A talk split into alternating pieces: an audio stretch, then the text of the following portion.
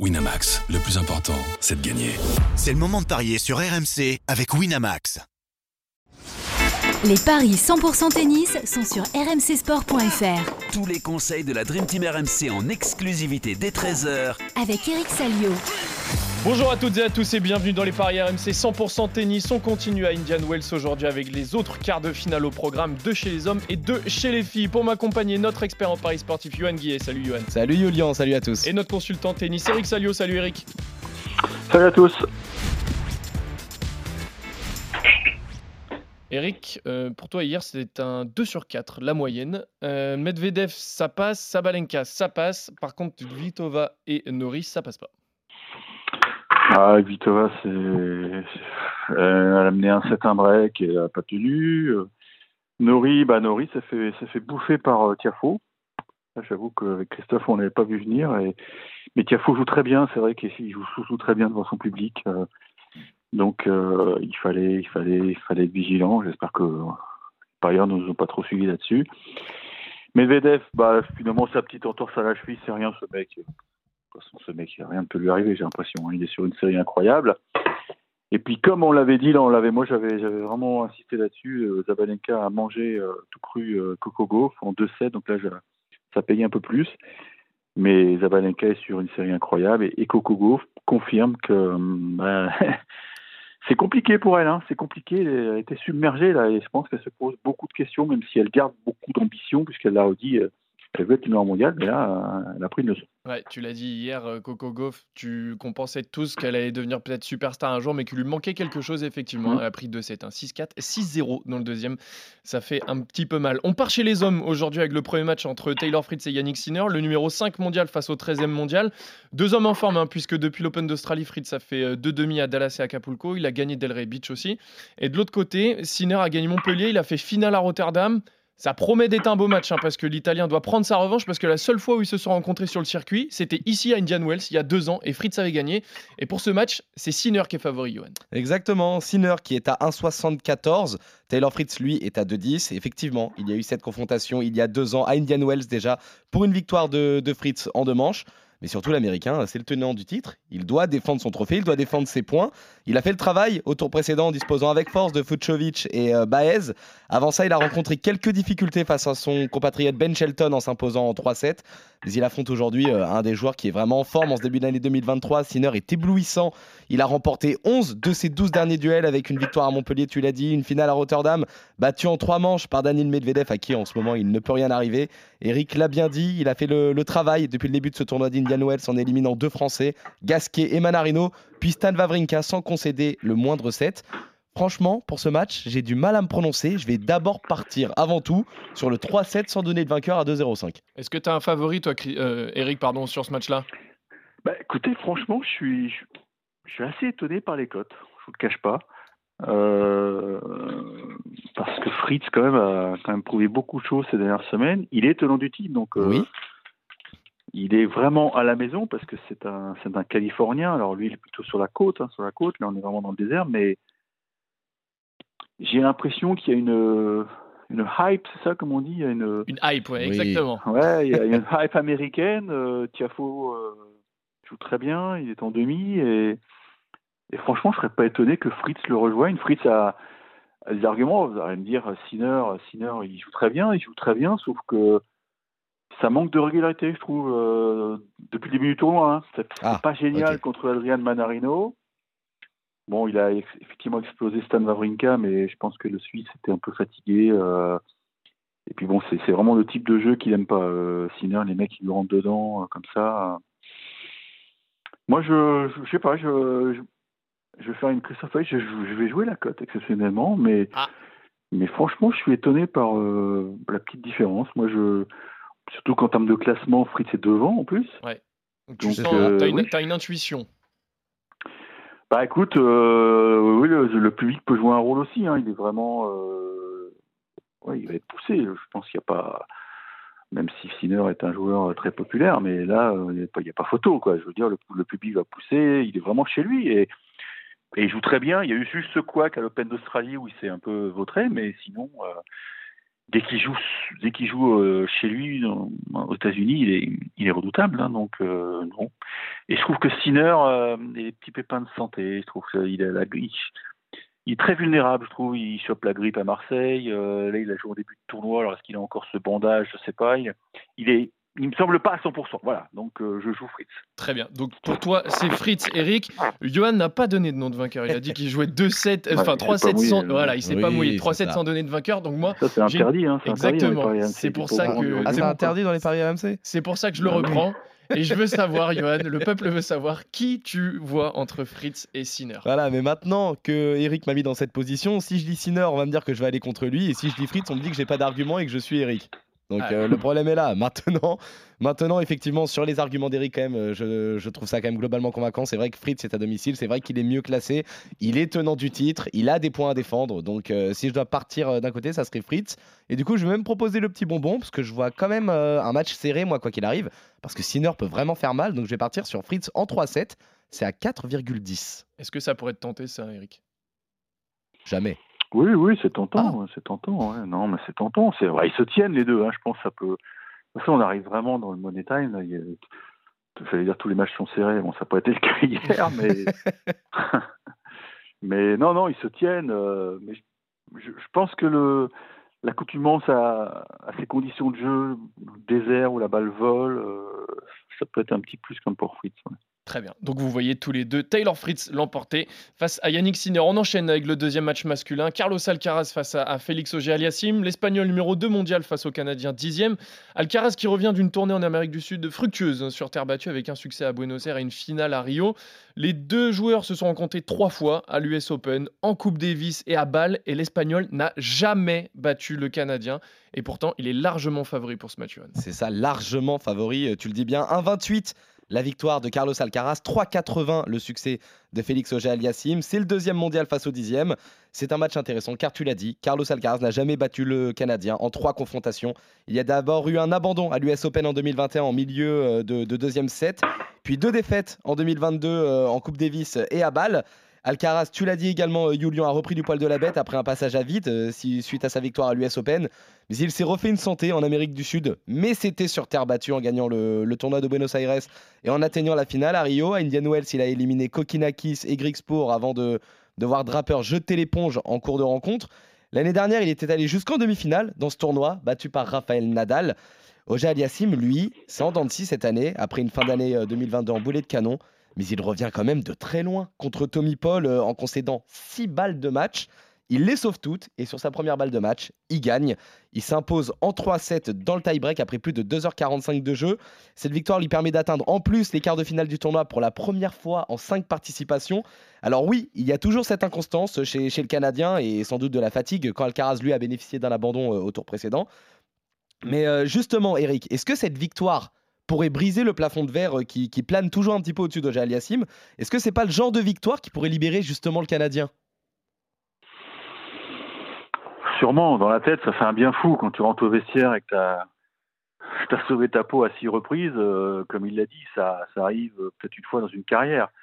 Maintenant, euh, s'il en est arrivé là, c'est qu'en termes de qualité de jeu, c'était pas, pas exceptionnel. Moi, je vois plutôt ça. Et c'est vrai que depuis le début de l'année, il est globalement décevant. Alors c'est vrai que quand, vous lisez l'équipe ce matin, il y a peut-être une explication et qu'on peut relier au début de saison raté aussi de, de Rude, c'est que tous les deux ont choisi de, non pas de faire une exhibition, mais il a choisi d'aller au Togo, euh, Félix Gélassim, en, mois de décembre, parce qu'il avait besoin de, de retrouver ses racines, aussi qu'il a aussi des engagements vis-à-vis de ce pays. Donc euh, voilà, il était là-bas, donc il n'a pas vraiment fait de préparation foncière, un peu comme euh, Casper Ruud qui lui avait fait la, la, fameuse tournée en Amérique du Sud euh, avec Rafa Nadal. Donc je pense qu'il a payé l'addition en début d'année. Hein. Il n'a pas été bon, il a perdu des points puisque l'an passé il avait il avait gagné Rotterdam, il avait ouais, il avait ouvert son palmarès, donc il a gagné beaucoup de points. Donc mais peut-être qu'effectivement, il est en train de revenir à un très bon niveau.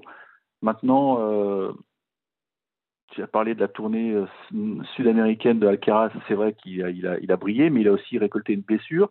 Moi, j'avais des doutes sur sa faculté à récupérer. Bon, les doutes, ils ont été levés, mais alors euh, très très vite. Le mec, non mais il vole. Il a retrouvé, euh, il a retrouvé ses jambes. C'est vraiment fabuleux ce qu'il produit. En plus, il a eu un petit coup de pouce, un abandon de drappeur qui était, qui était blessé aux abdos. Donc, euh, ça.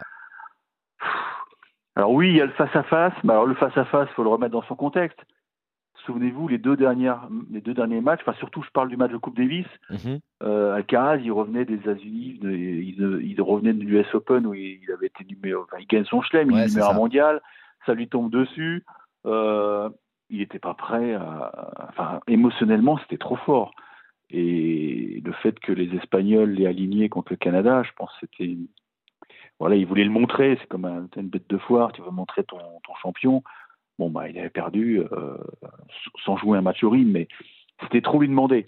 Bon, derrière Abal aussi, euh, Dassim qui jouait très bien à l'époque, la, la puni, mais là, dans les Oui, conditions extérieures comme ça, non, moi je joue à Caras. J'ai quasiment aucun doute, je sais pas pourquoi.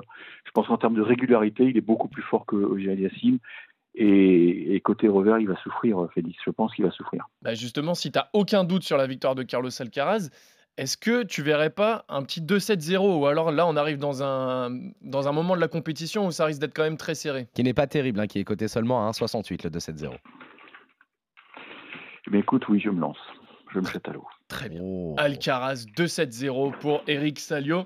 Johan, le 2-7-0 également? Non, Ou pas non? le 2-7-0. Non, non. Déjà dans un premier temps, et je vais donner un vainqueur, ne vous inquiétez pas. Mais le 3-7 sans donner de vainqueur est monté à 2,40. Déjà, c'est extrêmement rare. Ça, euh, comme code, généralement, on tourne aux alentours entre 2 et 2,10. Donc 2,40, moi, personnellement, je me jette dessus. Et allez, je vais proposer mon petit bonbon. Euh, moi, je vais me mettre du côté de, de Félix. Voilà. Ah oui.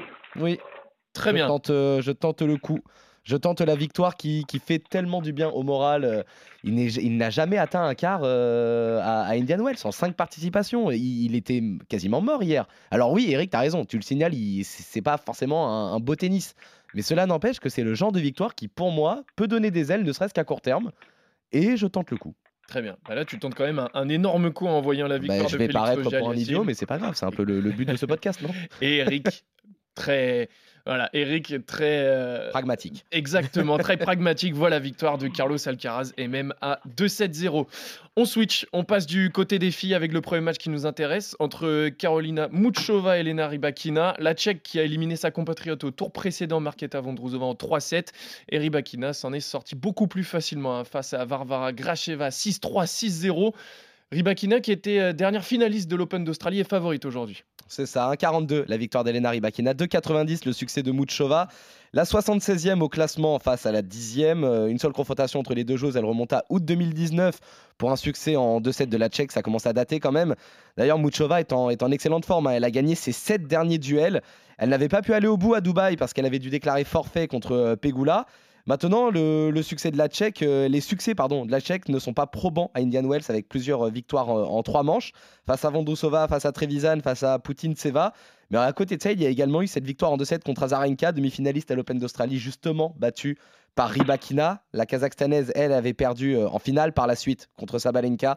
Derrière, elle sort assez vite du tournoi d'Abu Dhabi avant de devoir déclarer forfait à Dubaï face à Coco Gauff. Pour l'instant, elle fait le travail dans ce tournoi d'Indian Wells. Elle a battu euh, Kenin, Badoza et, Gracheva à chaque fois en deux manches. Je vois quand même un duel serré entre les deux joueuses. Je vais quand même donner mon avantage à, à Rybakina qui sait élever son niveau euh, quand il le faut. Pourquoi pas un succès en, en 3-7 si on veut vraiment faire gonfler la cote? C'est à 3,65. Sinon, le 1,42 dans un combiné euh, est déjà pas mal du tout. Si on veut prendre également un peu moins de risques, on peut tenter la victoire de Rybakina qui gagne avec plus de 18,5 jeux dans le match. Et ça, c'est coté à 1,90. Eric, est-ce que tu vois la victoire de Rybakina également aujourd'hui? Oui, je pense qu'elle est, je pense est au-dessus actuellement. Mukova, c'est une fille qui a un gros talent. Moi, j'aime beaucoup son jeu, mais c'est fragile physiquement. Tu parlais de son, son, son forfait à Dubaï. J'ai lu aussi qu'elle avait fait venir le kiné pendant, pendant un de ses matchs ici à Wells. Donc, euh, j'ai du mal à lui faire confiance, franchement, sur, euh, sur une fille aussi costaud qui, perd quasiment plus en contre. Quoi, hein. Euh, c'est c'est impressionnant. Hein. Elle a quand même un tennis qui est bien huilé, euh, très efficace, euh, elle sert bien, euh, ses balles vont vite. C'est vrai que Mukova peut lui poser des problèmes par sa variété, parce que c'est une fille qui, qui aime bien venir au filet de temps en temps pour euh, brouiller les cartes. Mais là, je suis pas sûr qu'elle ait le temps pour, euh, pour, faire, pour tenter des choses. quoi. Voilà. Très bien. Non, je. Non, tu vois pas de, tu vois pas de surprise. même sur le 2-7-0. Ouais, ouais. voilà, c'est la question que j'allais te Parce que poser. Tu vois vraiment pas de surprise entre les deux joueuses. Ouais. Qui est pas si mal Non, le je pense 2-7-0, 1,86. Très bien. Tu vois vraiment aucune surprise, hein, Eric. 2-7-0 pour Il y, Ribakina. a, il y a des filles quand même qui, qui me semblent au-dessus actuellement. hein, entre Zviatek, Et bah, ju- Zabalenka et Rybakina. Ouais, c'est ça. eh on ben, a quand même un trio qui est, qui est dur à aller chercher, Justement, là. justement. Donc vous êtes d'accord tous les deux, messieurs, hein, sur euh, la victoire de Rybakina. Et justement, tu parlais d'Iga Swiatek, Eric, on va en parler. Parce que le dernier match, c'est entre Iga Swiatek et Sorana Cirstea. Alors Swiatek, numéro 1 mondial, incontesté et incontestable, hein, presque un an au sommet du classement depuis la retraite euh, prématurée d'Ashley Barty l'année dernière, et qui va jouer face à la surprenante Roumaine, qui a éliminé Caroline Garcia au tour précédent. Je sais que Eric, tu nous avais dit de nous méfier de cette joueuse. Mais là, face à Swiatek, euh, ça paraît quand même mission impossible. Je crois que c'est la première fois que je vois un tel déséquilibre au niveau des cotes. Euh, avec Giantec, il faut s'habituer à un tel déséquilibre Ah au niveau des cotes. C'est 1-0-5 la victoire de la polonaise, 11 le succès euh, de la roumaine. Eric parlait de, de magnifique trio. Qu'est-ce que j'aurais aimé dire? Magnifique quatuor avec Caroline Garcia. Mais effectivement, Caro, elle n'y arrive euh, plus vraiment en ce moment, même si elle fait quand même quelques parcours dans, dans les tournois. Elle n'arrive plus à aller au bout. Elle a été éliminée donc par cette surprenante roumaine Cherstea qui, euh, qui donc s'est imposée. Euh, elle revit d'ailleurs dans ce tournoi euh, alors qu'elle vivait une année 2023 vraiment difficile. Elle, a, disposé auparavant de, de Pera et Birel. Elle avait également bénéficié de, de l'abandon de Madison Keys. Avant ça, elle, elle enchaînait quand même les contre-performances, euh, Cherstea. Maintenant, en face, euh, c'est Iga Swiatek, c'est la meilleure joueuse de circuit, c'est celle qui surdomine le classement WTA, c'est la tenante du titre de, ce tournoi. Elle a gagné 12 de ses 14 derniers duels. Maintenant, si on veut être tatillon, elle a connu une vraie contre-performance à l'Open d'Australie cette année en prenant la porte dès les huitièmes. Par la suite, elle s'est imposée à Doha avant de s'incliner en finale à Dubaï contre Krejcikova. Pour l'instant, elle n'est pas vraiment inquiétée à Indian Wells, même si elle a connu quelques difficultés contre un, dans un festival de services perdus d'ailleurs de chaque côté. Sinon, elle a disposé très facilement de Liu et de Raducanu. Ziantec reste supérieur. Euh, le souci, justement, euh, Julian, c'est que les cotes sont très souvent déséquilibrées pour, cette, euh, pour ce genre de rencontre. Ziantec 2-0, c'est 1,19. Ziantec est moins de 17,5 jeux. Euh, 6-2, 6-3, par exemple, c'est 1,90 si on veut faire un petit peu monter euh, la cote. Si on veut tenter quelque chose, éventuellement, c'est Ziantec en 3-7. C'est énorme, c'est à 4,80. Eric, euh, Swiatek en 3-7, je suis pas sûr que tu veuilles le prendre, toi, si? Franchement, non. Non, non, je. C'est ça. non, est- c'est un rouleau compresseur actuellement sur Tech. En plus, euh, elle prend position euh, dans le le- les soucis, euh, enfin Ukraine, euh, Russie. Là, c'est il y a une conférence de presse très intéressante où, où elle donne son avis. Quoi, c'est pas c'est pas une fille qui est qui se mouille pas. Quoi, je ça, j'aime bien l'évolution de sa personnalité. Et puis sur le coup, elle assure. Quoi, elle assure. Elle a- non, physiquement, elle est au-dessus. Chirchtea, on en dit deux, trois mots parce que, bah, je vous l'avais dit, je, craignais ce match contre Caro. C'était un match assez bizarre puisque Chirchtea aurait dû gagner en 2-7. Caro s'est rebellé, mais, le, mais très vite, elle a replongé début de troisième avec euh, un handicap euh, 0-3. Elle recolle un peu par miracle et puis elle recraque. Donc, euh, moi, ce que je voulais dire, c'est que le renouveau de Chirchtea, il est peut-être dû aussi à, à, à une aide dans son, dans son box, puisqu'elle travaille depuis quelques mois avec un, un mec qu'on connaît bien, un ancien vainqueur de Grand Chelem, Thomas Johansson, qui avait bossé aussi avec Goffin notamment. Et, et voilà, je crois que le plus, il est là, et je ne veux pas tirer sur l'ambulance, mais je c'est un appel que je lance à Caro. Caro, fais quelque chose. Il faut, il faut trouver un, un coach. Il faut trouver une pointure parce que, parce que tu verras, ça va t'apporter plein de choses. Tu auras un œil nouveau et c'est ce qui peut te permettre de, de refranchir un palier, même si lundi, et c'est la bonne nouvelle, elle sera de nouveau numéro 4 mondial, ça c'est bien, mais je sais que ça ne lui suffit pas, je la connais, Caro. Caro fait quelque chose. Bon, Johansson n'est plus sur le marché, mais Johansson, il a beau avoir des. Il a beau être un bon coach, il ne va rien pouvoir faire. 2-7-0 pour la polonaise. Voilà, c'est dit. Très bien. 7-0 pour la polonaise, à Petit 1,19 coup de gueule. seulement. Et c'est vrai qu'effectivement, euh, depuis le départ de Bertrand Perret, c'est vraiment compliqué pour, euh, pour Caro. Oui, elle se cherche, elle se cherche. Tu vois, à Lyon, elle était avec son, avec l'un de ses coachs argentins. Après, à Doha, elle en avait un autre. Là, elle n'a plus personne. Non, tu sens qu'elle euh, elle patauge, quoi. Il faut, faut un œil extérieur. Il faut un extérieur qui va lui dire, écoute, là, c'est très bien. Ça, c'est un peu moins bien. Tu peux rectifier le tir et tu verras, ça va partir. Peut-être Oh, qu'on peux pourra le lui donner ton numéro de téléphone, Eric, comme ça tu pourrais peut-être faire coach de Caroline Garcia. Ça l'aiderait peut-être. Oui, mais j'ai des prétentions salariales euh. Au-dessus au-dessus de ses moyens. Parce que euh, au-dessus des paris RMC, il falloir vraiment qu'elle crache euh, hein, le morceau. là. Très bien. Bon, en tout cas, en tout cas, vous voyez tous les deux la victoire d'Igas Viantec. au- Et puis la vie du circuit me manque pas, tu vois. Ah. M'absenter comme ça longtemps, enfants. c'est- Oui, forcément. c'est vrai. On peut comprendre. Bon, je soumettais, je soumettais l'idée quand même. Ça pourrait, ça aurait Ça peut-être. aurait été un Oui, merveilleux comeback, moi je trouve. euh, Ça aurait Exactement, ça, ça aurait pu faire un, voilà, un merveilleux coach pour euh, Caroline Garcia, Eric Salio. Vous êtes d'accord, messieurs, en tout cas, sur la victoire de Taylor Fritz aujourd'hui, de Ah, Ribakina. J'ai Louis-Paul qui vient de m'appeler là. Ah. L'émission était en direct, je ne comprends pas. Vous êtes d'accord, messieurs, sur la victoire de Taylor Fritz, de Igas Viantec, d'Elena Ribakina? Par contre, le seul désaccord qu'il y a entre vous deux. Eric, toi, tu vois la victoire de Carlos Alcaraz, même en 2-7-0. Par contre, Johan a pris complètement ton contre-pied. Il voit la victoire de Félix Auger Parce que je vais Aliassim. le coacher justement. Je vais- euh, Moi je m'occupe de Félix. Très bien. Merci à tous de nous avoir suivis. ça, ouais. Merci Johan, merci Eric. On verra quand même si, euh, si Johan a raison. Ça se, trouve, ça se trouve, il aura raison. Et Eric, te- tu auras perdu. Merci Johan, merci Eric. On se retrouve dès demain pour d'autres paris 100% tennis sur AMC. Salut à tous. Salut messieurs. Winamax, le plus important, c'est de gagner. C'est le moment de parier sur RMC avec Winamax. Les jeux d'argent et de hasard peuvent être dangereux. Perte d'argent, conflits familiaux, addiction. Retrouvez nos conseils sur joueurs-info-service.fr et au 09 74 75 13 13. Appel non surtaxé.